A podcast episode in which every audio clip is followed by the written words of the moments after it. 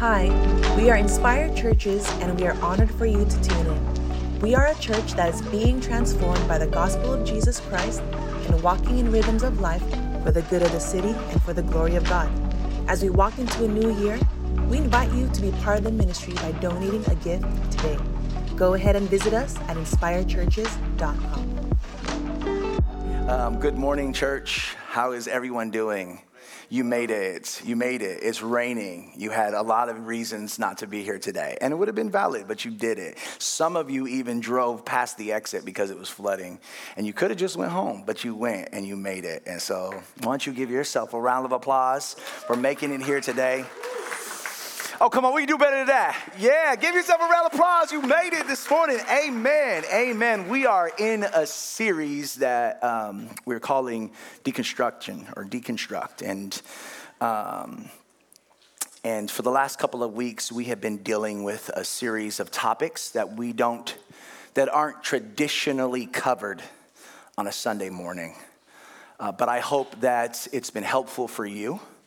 Um, I hope that it's been helpful for folks maybe who are in this room today um, or who are listening uh, who maybe have been thinking about the idea of deconstructing their faith. Um, and what I mean by that is pulling apart all of those elements that maybe at some point in time you thought were true and doing one or two things with it um, walking away from Christianity. Uh, walking away from church but not Jesus. Um, or maybe even perhaps rebuilding, reconstructing in a way in which you are now humbler with what you believe, more confident about your convictions. Amen? Um, maybe not all of you. In fact, probably many of you haven't, but some of you share my experience. You've been born and raised in church, so you just kind of believe everything you've been told and that at some point in time you have to decide and discern for yourself. You have to make this faith your own. Amen? And so uh, this morning, we've entitled the message uh, Toxic Church. And we are going to be exploring um, a sensitive subject. So before I get into the message, uh, I like to just offer, a, a, a, I want to be sensitive. Amen? I want to just offer maybe a bit of a warning. Uh, if I could even use the, the phrase a trigger warning.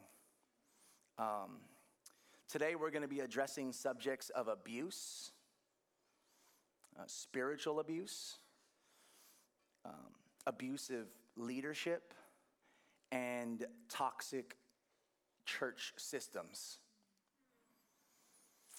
And there are those sitting in the room right now, like this isn't something you've just read about in an article or listened to in a podcast. Like you've experienced this firsthand. And, um, and so this subject has the potential to reopen wounds. And so I just want to uh, give you the freedom to, if you feel like you have to get up at any point, if you have to leave, get some air. Um, you know, we're just going to assume everyone has to go to the restroom. Amen. Uh, just make that a little bit lighter. But if you do, you know what I mean? There's no, well, on my end, there's a no judgment zone, but I hope that this congregation would practice that too. Amen.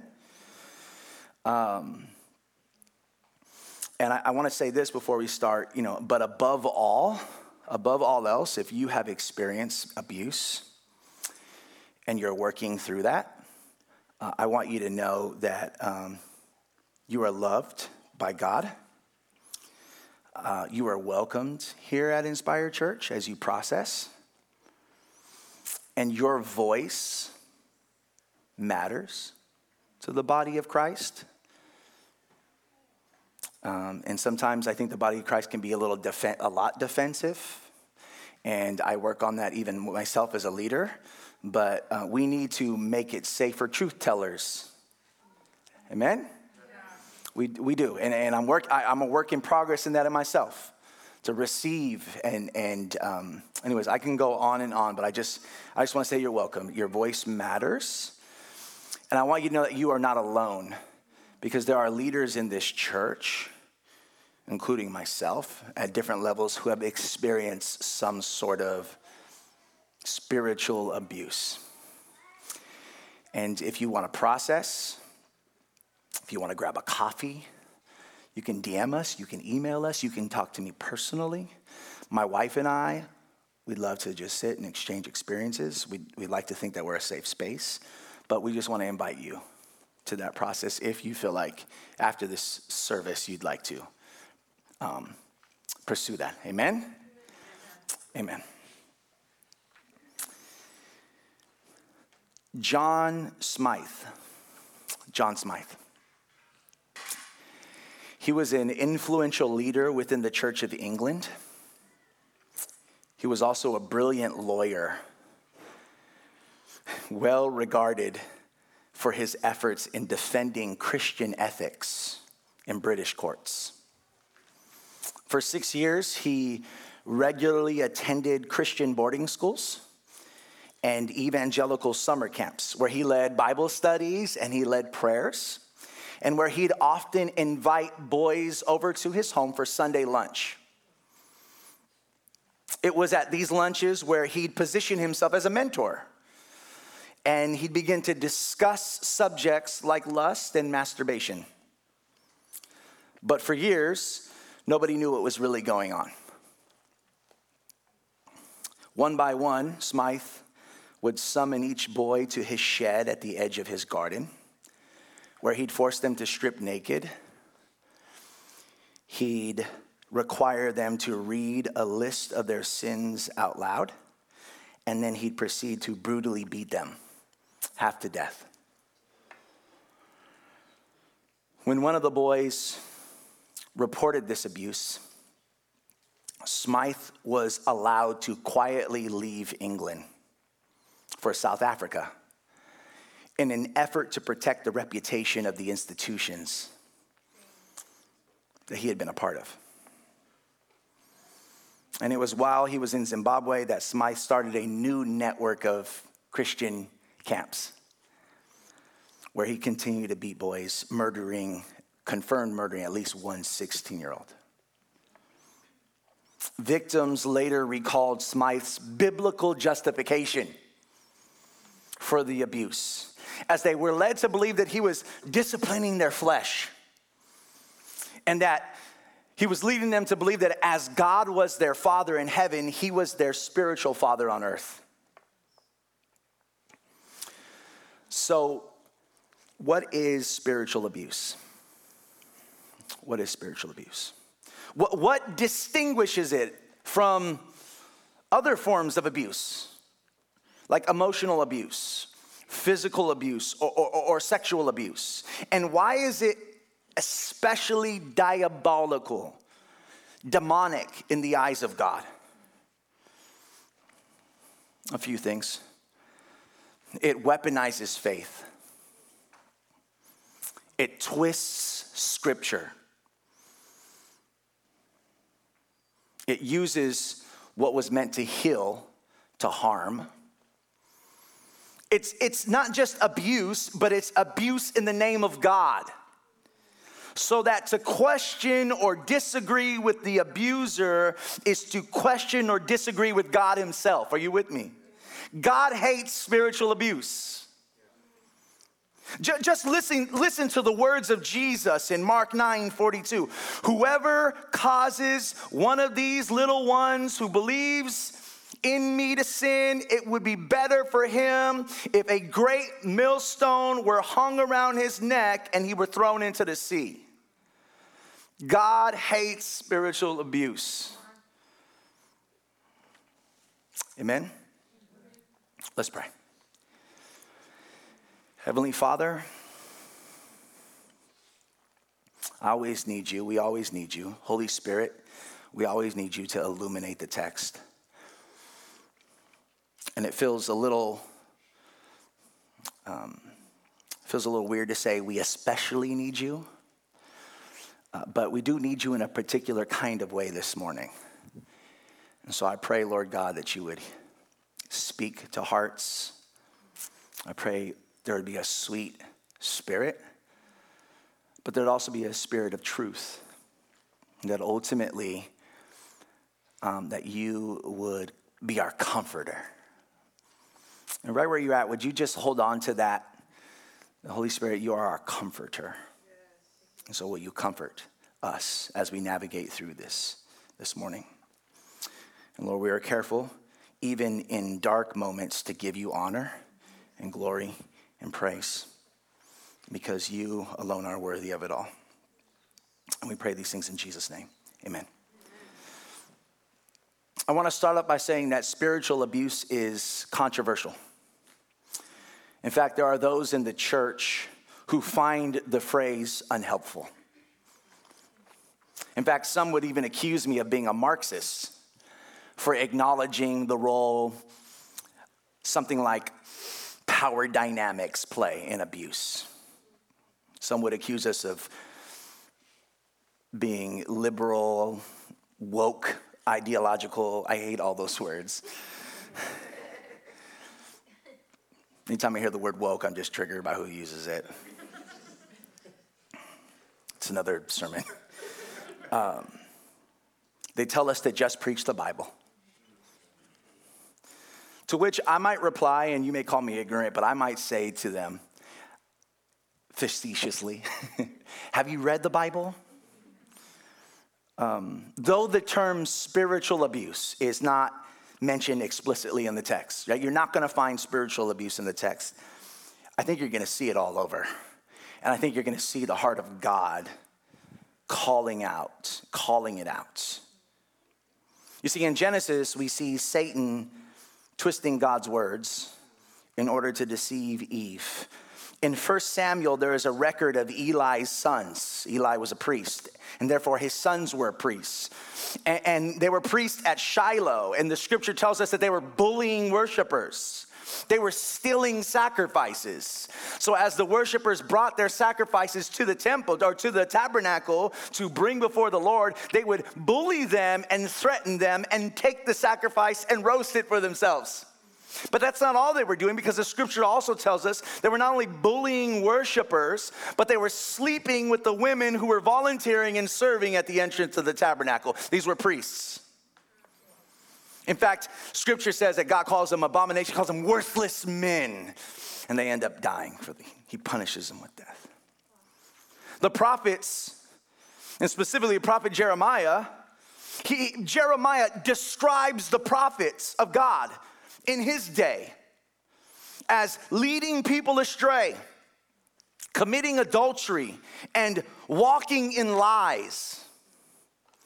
And eh, referring to the unholy alliance between politicians and prophets, Ezekiel rebukes the prophets of his day. Do you hear what I said?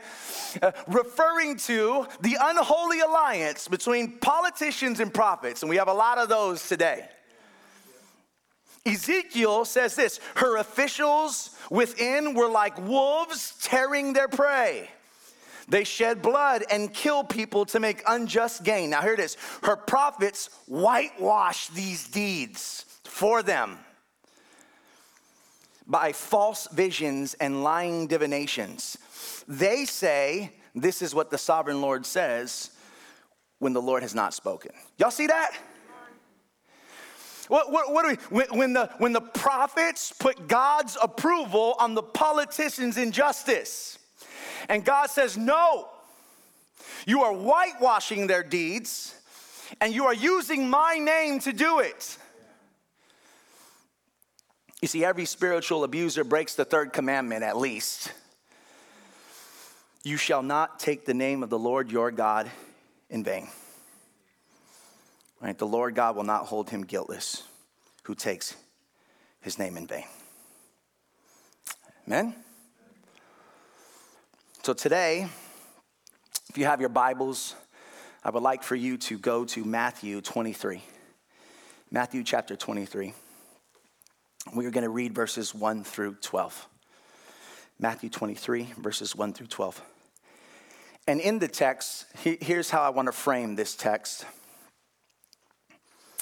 um, I want you to look at how Jesus confronts the corrupt motives behind this spiritual abuse of those who possess spiritual power. You hear what I'm saying? I, want, I want you to see how, in the text, how Jesus is going to confront the corrupt motives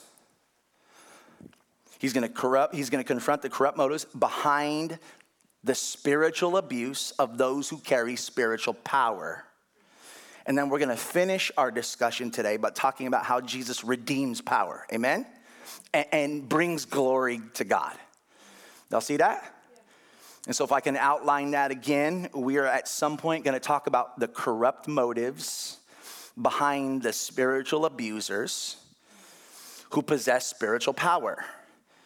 And then we're going to finish by talking about Jesus' uh, uh, redeeming of power in order to bring God glory. You guys doing okay? Yeah.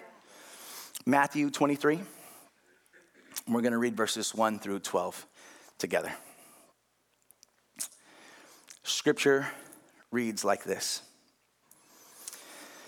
Then Jesus said to the crowds, notice, well, Jesus said to the crowds and to his disciples. I want you to notice who Jesus is talking to.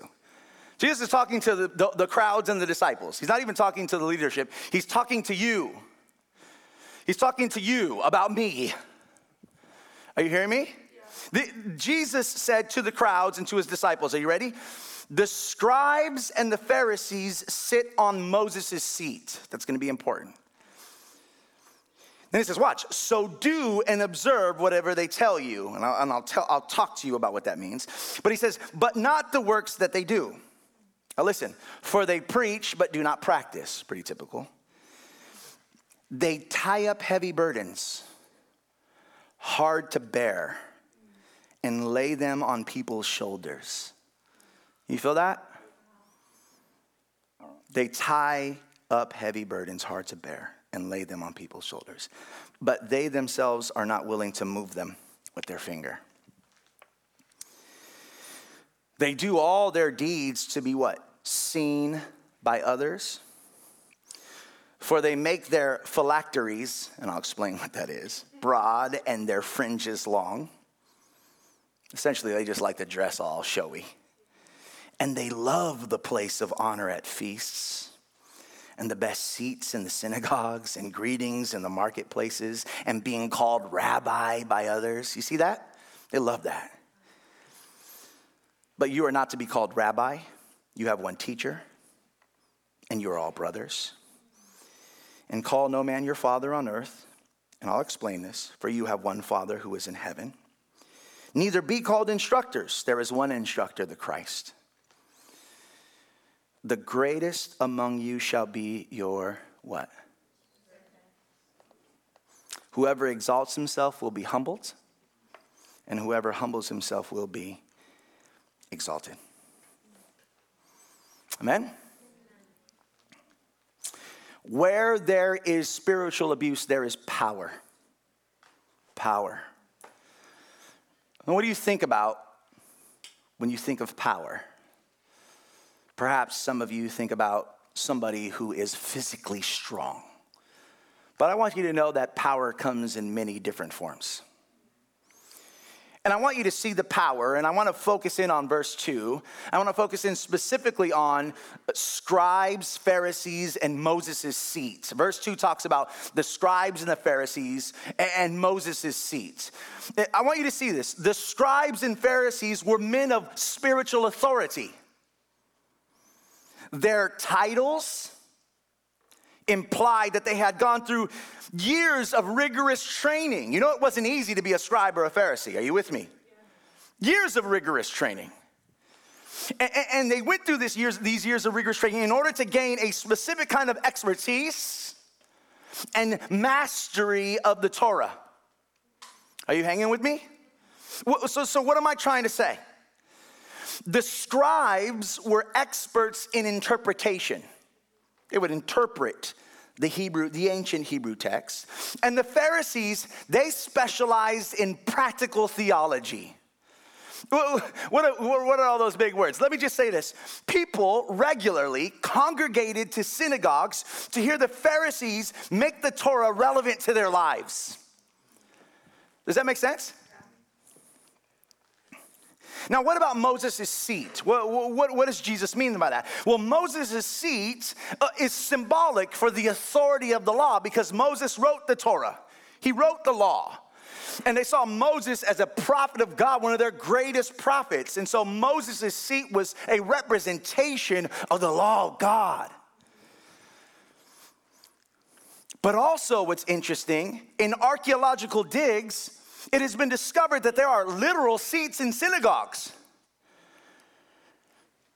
There are chairs, which would seem to suggest that, like pastors preaching the Bible on stage behind a pulpit, are you with me? The Pharisees would sit at a designated seat when they would begin to expound the law of God to the people. I was over the during the pandemic when we were recording online, we filmed a few of our sermons at a particular church. And they were very gracious.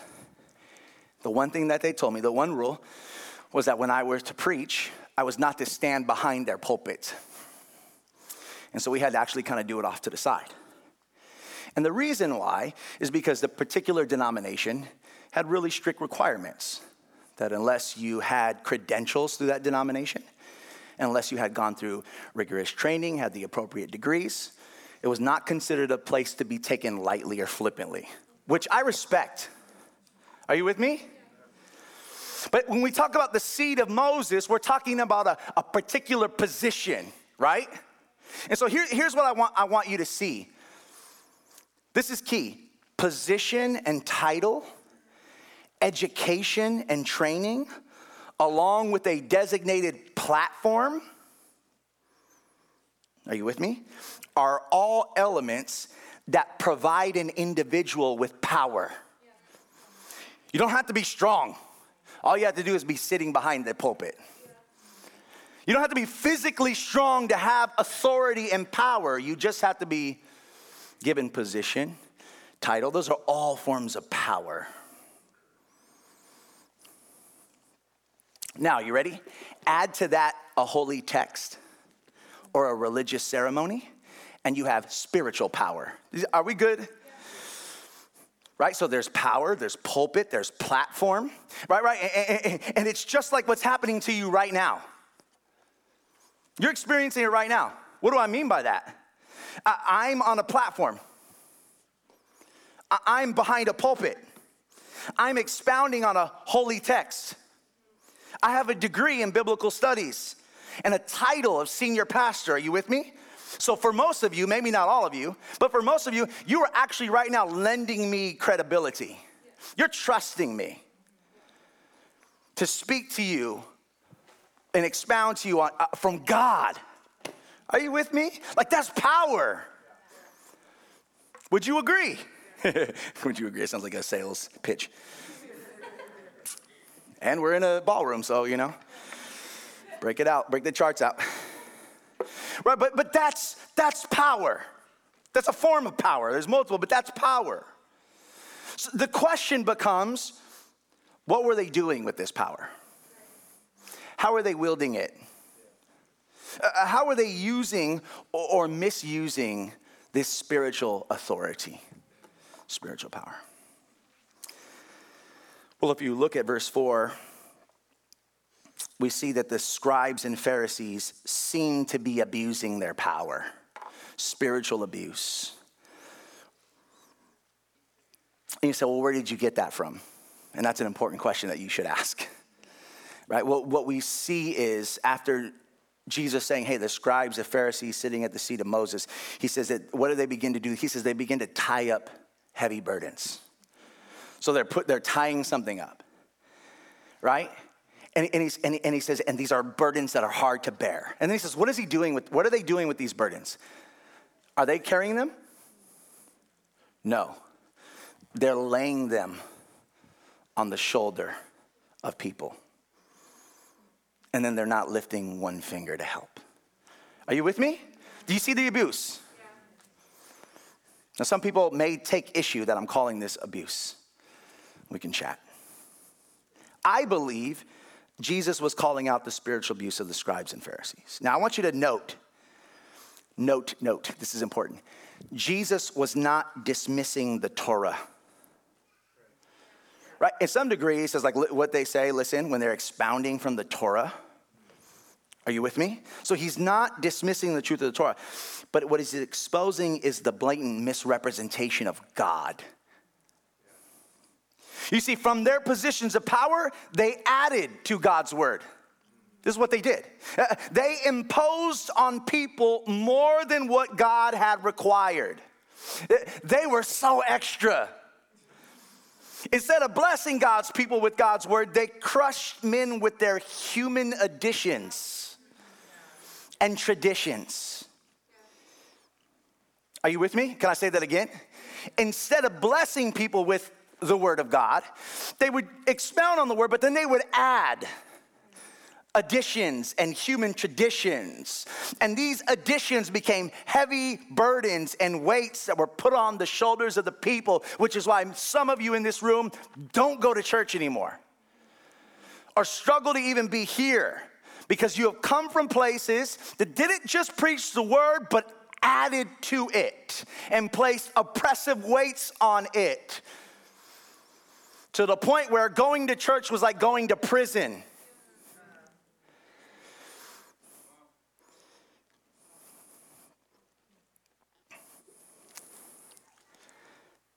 And it was doubly scandalous. I don't even know if that's the word. Uh, why was it doubly scandalous? Scandalous, uh, because though they were heavy on the people, they were light on themselves. Though they hammered the people, they were very gracious with themselves.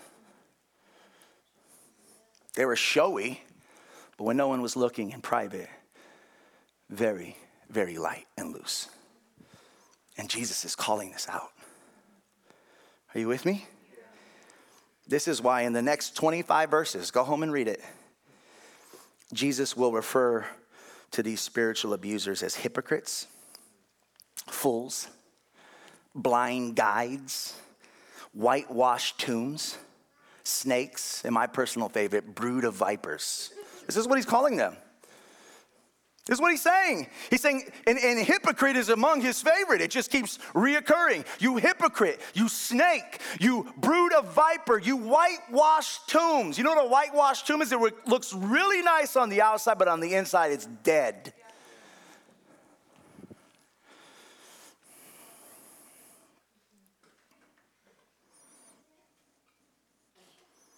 Now, here's what I want to do for the next few minutes. You guys doing okay? I want to take some liberty to expose some red flags. In fact, I, I, I, contemplate just putting like red flags all over the place on there. The red flag emoji. Try to be relevant.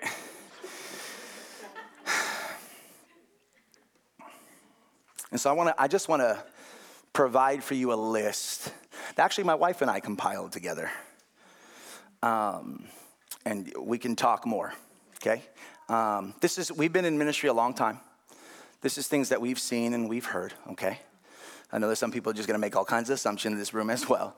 Um, I ask that you would suspend your assumptions and just know that this is something that we've seen, we've heard, we've counseled, and in some degree, at different levels, maybe you've even experienced some of these things personally. Are you with me? So, red flags. Now, here's what you're gonna notice like, many of these are gonna intersect and intertwine. So some of it might sound a little redundant, but there might be little nuances that are important for us to kind of emphasize. Are you with me? Yeah. This is not going to be an exhaustive list. No doubt some of you are going to be able to add. In fact, I welcome you. If there's something that I've missed that you've been through, I'd actually love for you to send that in. Amen? So if you're taking notes or writing, some of you sometimes God's doing a work and you're writing, please, like, I'd love to. Are you with me? Okay. Not an exhaustive list. And can I say one important thing? And I'll, I'll, I'll, I'll, just, I'll just make another quick comment at the end of this. Like, it's not always abuse. Right? I didn't get a lot of amens there.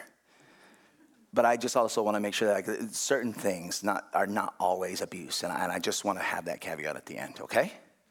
Are we okay? Okay, so number one again, I'm not the most creative guy in the world. So I'm going to be as clear as I possibly can. Uh, twisting scripture. Twisting scripture. And I'm specifically going to speak to the, the Christian, the Christian movement, okay? Because there are other religions that have abuses as well. But I'm going to specifically tailor fit this towards us because I feel like we need to call each other out. Like we get, we get, we, we make everyone else the enemy. Like we call everyone else out, and then we lose credibility. We don't turn around call ourselves out. Right? Let's get the picture. Jesus is going to his house first. Like he's cleaning his house first. Like he's kicking people out in his house first. So we got to clean our own house up. Okay. So, number one, twisting scripture. Let me try to explain all abuse. You're going to see twisting scripture throughout this. All abuse.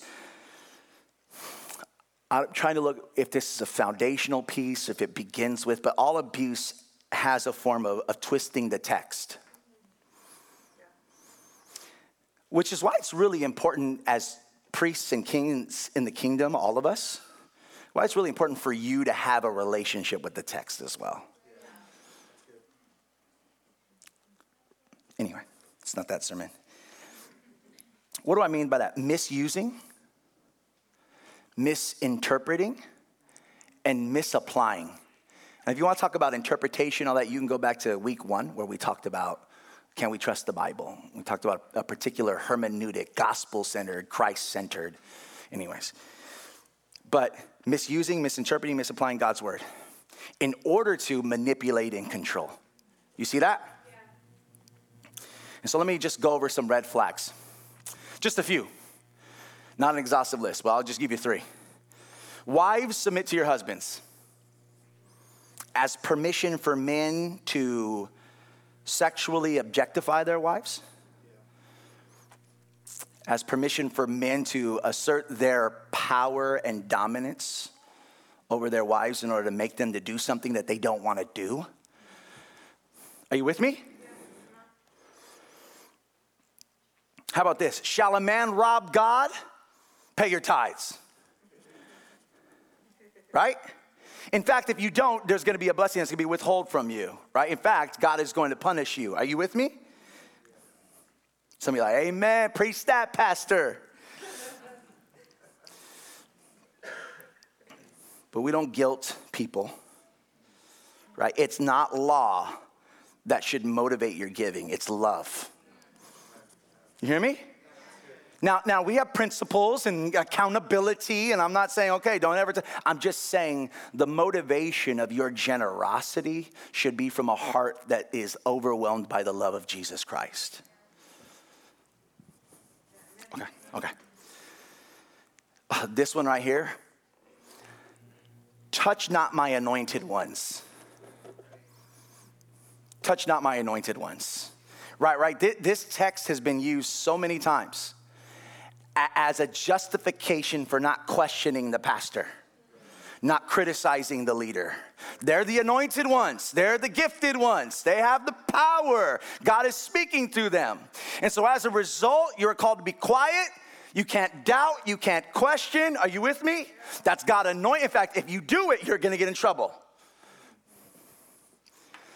When a pastor or a leader creates a, a hedge of protection against the ability to be critiqued, there's a problem, there's a red flag. And I speak to you from a pastor, it's really hard to receive critique sometimes. But if I want to be a pastor that doesn't abuse power, I have to lay down my life and my rights and my pride. Pastors, amen? I have to. It's not always easy. You could talk to my staff, constantly processing through this. I'll just throw, I have a little bit of time, so I'll just throw a couple miscellaneous ones out there. The prosperity gospel. Some of you are sending your money into people because you think that by sending in your money, you're somehow buying God's favor, as if his favor is for sale. And you're listening to it on your podcast and you're in your YouTube right now. Some of you have family members who have given everything. You're frustrated. You're like arguing with grandma, you know? And I just don't want to say, oh, God bless it. There's sincerity, but there are wolves. And even though the person could be sincere and love Jesus, You have to be aware that there are false gospels being weaponized, being forged against you. We doing okay? Or how about prophecy? Come on, for all the charismatics and Pentecostals in the room, you have to call yourself out. You have to call your movement out. The weaponizing of prophecy. It is not God's word, it is manipulation and control. And can I tell you, it doesn't just happen on stages and pulpits, it happens in homes where like a, a, spouse has God's, oh, that's, you know, he's real, she's really prophetic. So I just do whatever they say. And you're led into mistake after mistake and pain and pain and suffering. And you know, you end up blaming God. And can I just say this? Can I be, um, sometimes abusers have been abused. And sometimes they've come from environments where things were out of control. And so as they grow up, they want to control everything. Because to do that, they want to create a space of safety because they were never in a safe space. You hear me? Are you with me? And sometimes it's not even done predatorily, it's just done as an act of safety because I know. And so if I slap God behind it, we're going to do it this way, which means we're going to be safe, and I'm never going to be in that place that I was as a child where I wasn't protected. Do you hear me? So I want to, it's still wrong, but there are predators and wolves, and then there are folks that are operating in this that don't even understand that their flesh is now married to this false sense of God. And they end up abusing.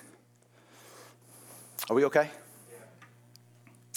Number two, and I'm laughing only because I'm like, okay, too, I gotta get going. Legalism. Some of this is gonna overlap, right? This, you know, this is twisting scripture. But, but legalism, what, what do I mean by that? Wherever there is an excessive amount of rules, red flag. Red flag.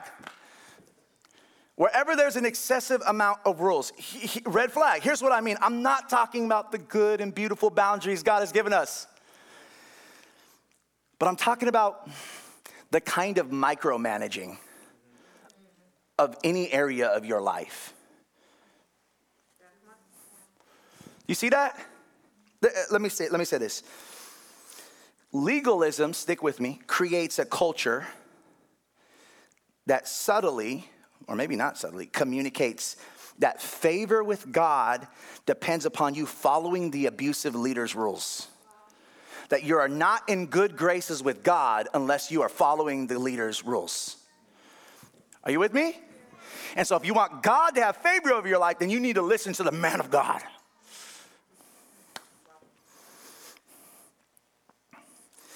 This produces a sense of superiority, doesn't it?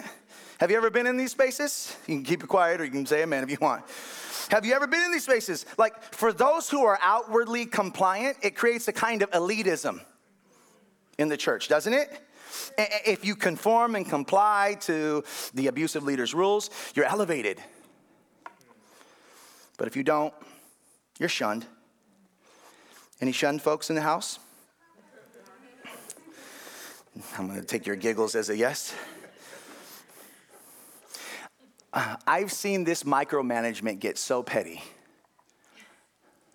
I've heard it get so petty.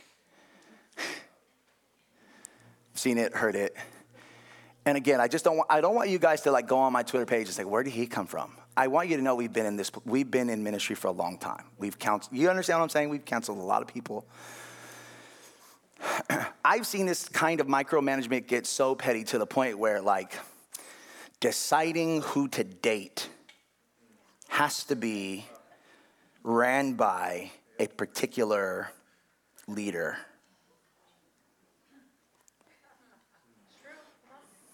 Now, some of y'all should run your dates by me.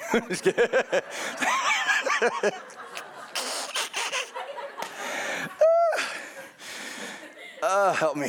I gotta look at my wife. gotta read her eyes.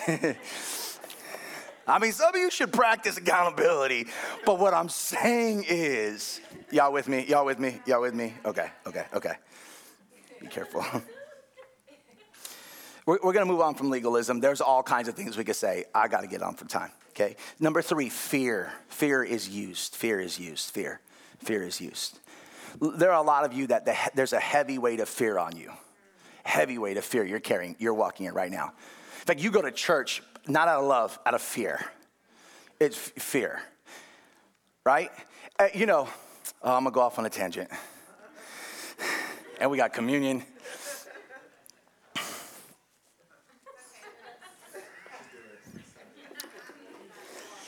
Yeah, I don't want. I don't want to make people so like feel. Yeah, I don't want to do the thing that I don't want people to do. So, I, I just you know I just can tell when people are operating off of a fear or a shame. Um, thanks, babe. You helped me on that one. Give me a good look. Throughout my life in ministry, I've seen and heard fear in, in a few different ways, right? Bullying. Bullying. What do I mean? like? The use of intimidation and aggression. Loud, demonstrative, you know, even nonverbal cues. Right? I've, I've heard of and seen situations where it wasn't even what the person was saying, but you could just see it and feel it.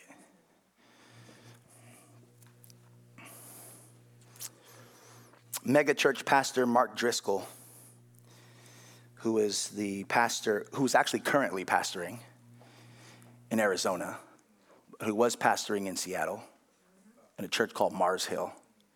In fact, there's a whole podcast on this. Um,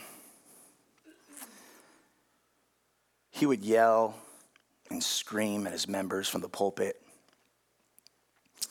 He'd have closed door meetings with his staff, calling them names, cussing them out. He'd even punch staff members.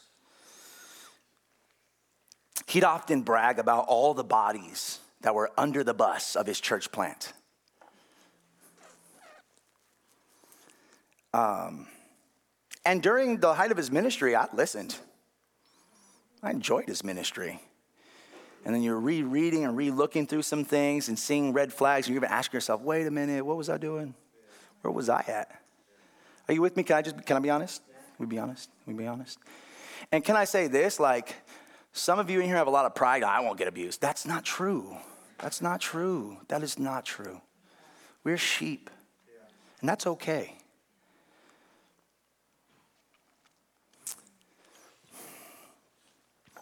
Right? And if you look at bullying, there's, there's no, like, it's not a sexual thing, that abuse. Right? Sometimes we think we compartmentalize abuse as just this.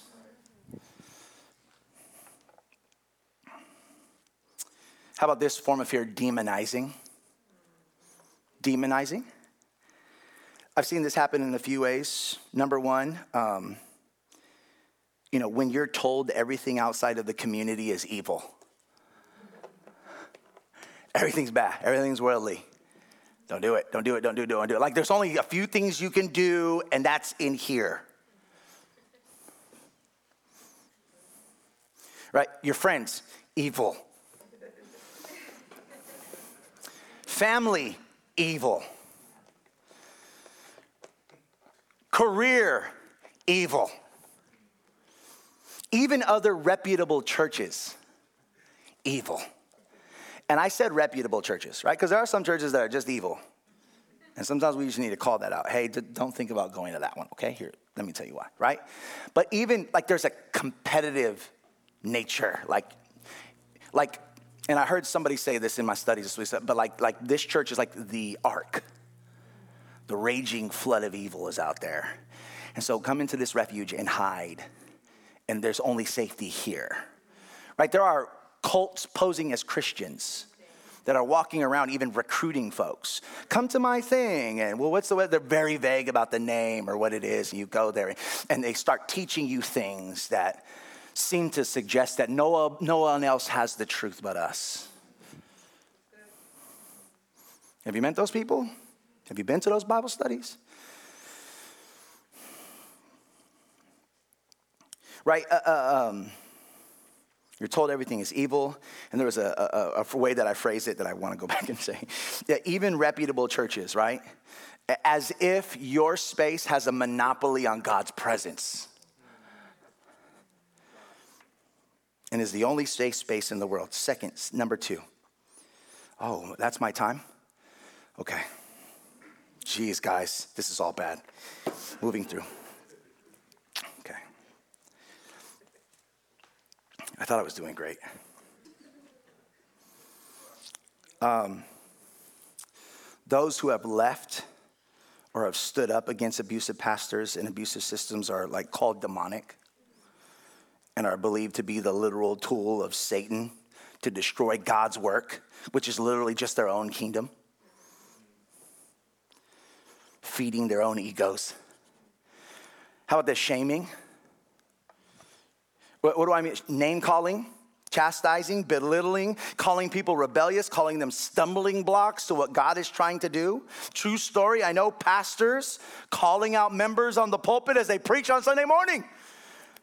Pastors literally creating whole sermons around people they want to put on blast or put on notice for their perceived dissent.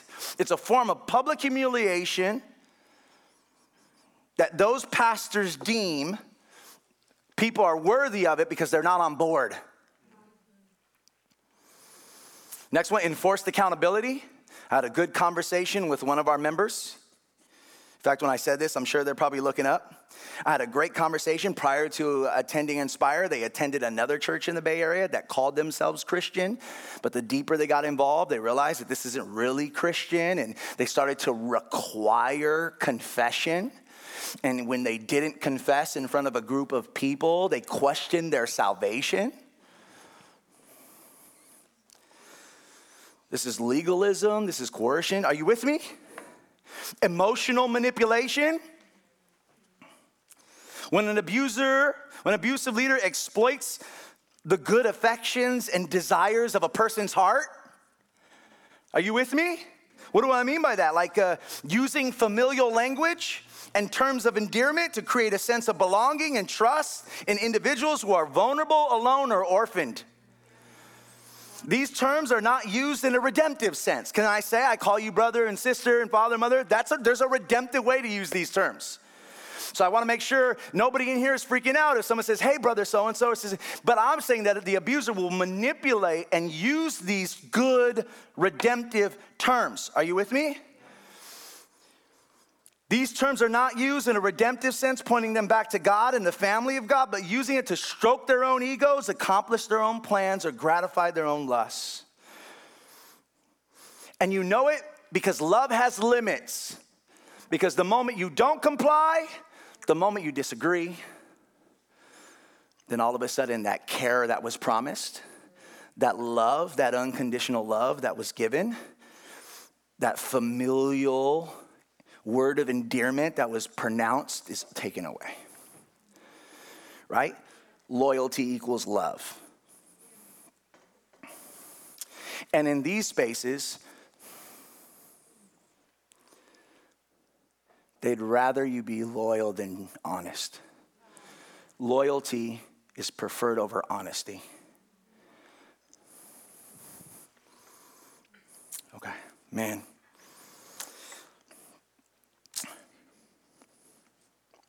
Corrupt motives. I'm gonna go super fast, guys. You guys okay? You hungry? Corrupt motives, corrupt motives, corrupt motives. We're gonna go quickly. Where's Pastor Roger? Kids ministry, everything. I love you guys. Corrupt motives. Here we go. Here's why they're doing all this. This here's the motivation. Are you ready? Praise, prestige, power, position. Y'all with me? Jesus exposes the corrupt motivation behind the spiritual abuse of the scribes and Pharisees. They did not desire to feed God's sheep, they desired to feed themselves. Are you with me? They were hungry, but what they were hungry for was praise, prestige, position, power. They loved showing off, strolling in crowded marketplaces with their supersized phylacteries, big boxes, carrying scriptures in them, and their tassels Paul would make his own appeal later on in Romans 16, 17 through 18. He would say, Watch out for those who cause divisions and create obstacles contrary to the doctrine that you have been taught. Avoid them. For such persons do not serve our Lord Christ, but their own appetites. That's Paul. By smooth talk and flattery, they deceive. Author and clinical psychologist, Dr. Diane Langberg. I'd love to give you Diane Langberg. She's incredible. And if you want, if you want resources, I'll send them to you. Listen to what she says. Well, I want to add to that list. We have praise, prestige, position, power, finances, fame, sexual favors. Dr. Diane Langberg says it like this I can't say it any better. Shepherds that feed on the sheep are abusive. Shepherds that protect themselves rather than the sheep are abusive. Leadership that preserves and protects the system rather than the sheep have made the house of God a den of thieves who steal from the sheep, who have come to feed on God and instead have found themselves to be the food for others. That should be up there. Let's say it one more time. Shepherds that feed the sheep, or shepherds that feed on the uh, feed on the sheep are abusive. Shepherds that protect themselves rather than the sheep are abusive. Leadership that preserves and protects the system rather than the sheep have made the house of God a den of thieves who steal from the sheep, who have come to feed on God and instead have found themselves to be the food for others. I hope you get that. So, what's Jesus' response to all of this? He redeems power. He redeems power. He redeems power. How does he do it? How does he do it? How does he do it? How does he do it? he points people back to the ultimate source. You know what power is for? Power is to point people back to the ultimate source of that power. Are you with me? How did he do that? You, remember when he said, Call nobody rabbi? He says, For there's only one teacher. He says, Call no man on earth father. Some of you are a little confused by that, right? For you have one Father in heaven. He says, Neither call anyone an instructor, for you have one instructor, the Christ. What, what is Jesus doing there? Is he forbidding the use of titles? He's not forbidding their use, he's forbidding their abuse. What do I mean by that? When a person assumes the title of pastor, the question is this Are they pointing you towards themselves or towards Jesus, who is our good shepherd? Right? And so are they a conduit? conduit? Are they not pointing to, but through to Christ? Are you with me? How about this? When a person assumes the role of a spiritual father, are they pointing you towards themselves or towards our Father in heaven? When a person preaches or teaches, are they teaching you to obey the words of Christ or are they teaching you to obey the additions and traditions of men? Are you with me? If your church, if your pastor or spiritual leader is not using their authority to point you back to Jesus, then they are guilty in some way, in some shape, in some form of a kind of spiritual abuse. Amen? Amen. I'm gonna have the host get ready. We're gonna quickly administer the elements in a moment. I'm gonna take my time through the elements, but we're coming to a landing. Amen? So, how did Jesus redeem spiritual power? Number one, is that all power must point to the ultimate power, God. And then he defines and demonstrates what that looks like, because you can call anything God. Amen? He demonstrates redemptive power. He demonstrates the kind of redemptive power of God. Are you with me? What do I mean by that? Do you remember verses 11 and 12? Jesus said this The greatest among you shall be your servant. Whoever exalts himself will be what? Humbled, and whoever humbles himself will be exalted. I want you to notice this, and we're finishing. Jesus does not eliminate power, he redeems power.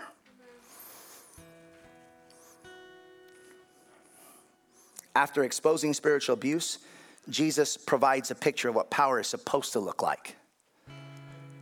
Amen? After exposing spiritual abuse, Jesus provides a picture of what power looks like in the kingdom of heaven. What does that mean? I'll just give you a couple ideas. Number one, greatness looks like humility, leadership looks like servanthood. Are you with me? And power looks like laying down your life in order to lift others up. Wolves, predators, abusers don't do any of this. Are you with me? Greatness looks like humility, leadership looks like servanthood, and power looks like laying down your life in order to lift up others. And just in case you don't know what that looks like, you look at Jesus Christ, who was God in the flesh. There's nobody who walked this earth more powerful than that, who humbled himself, the scripture says. And you know what? In many ways, you know what the cross is? It's a symbol. It's not symbol, it's a literal, it's a literal clue, not a clue, it's a literal demonstration that Jesus was spiritually abused. Because you know what put them there? The people who were co opting, twisting, misusing scripture. The word was in front of them, and they twisted the word to crucify the word.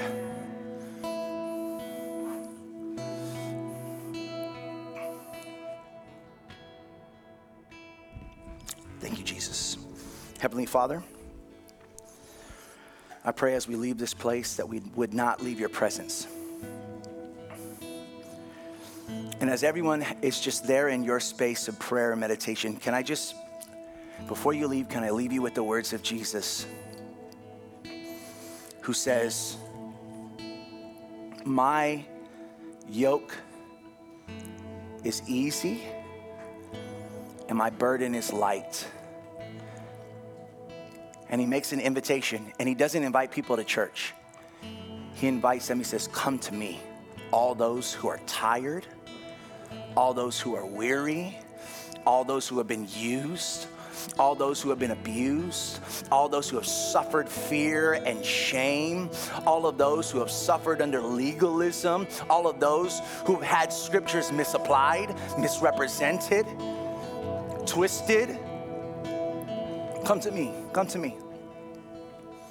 Come to, and I'll give you rest. Take my yoke upon you. It's light and easy. I did the work. I served. I laid my life down.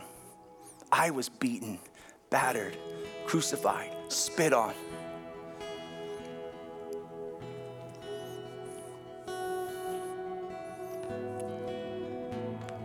Thank you, Jesus. We have a good, good God. We give you all honor, we give you all glory and all praise. In Christ's name we pray. Amen and amen. Amen. God bless you.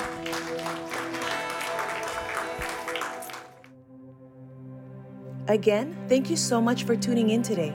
Our prayer and hope is that you would be transformed by God's word and live for Him. Before you go, would you consider giving a gift today? By faith, we are walking into the new year and continuing to believe in what God is doing in the city through our missional communities and mercy ministries. Visit us at inspiredchurches.com to give a gift and let's see together the great things God will continue to do in the new year.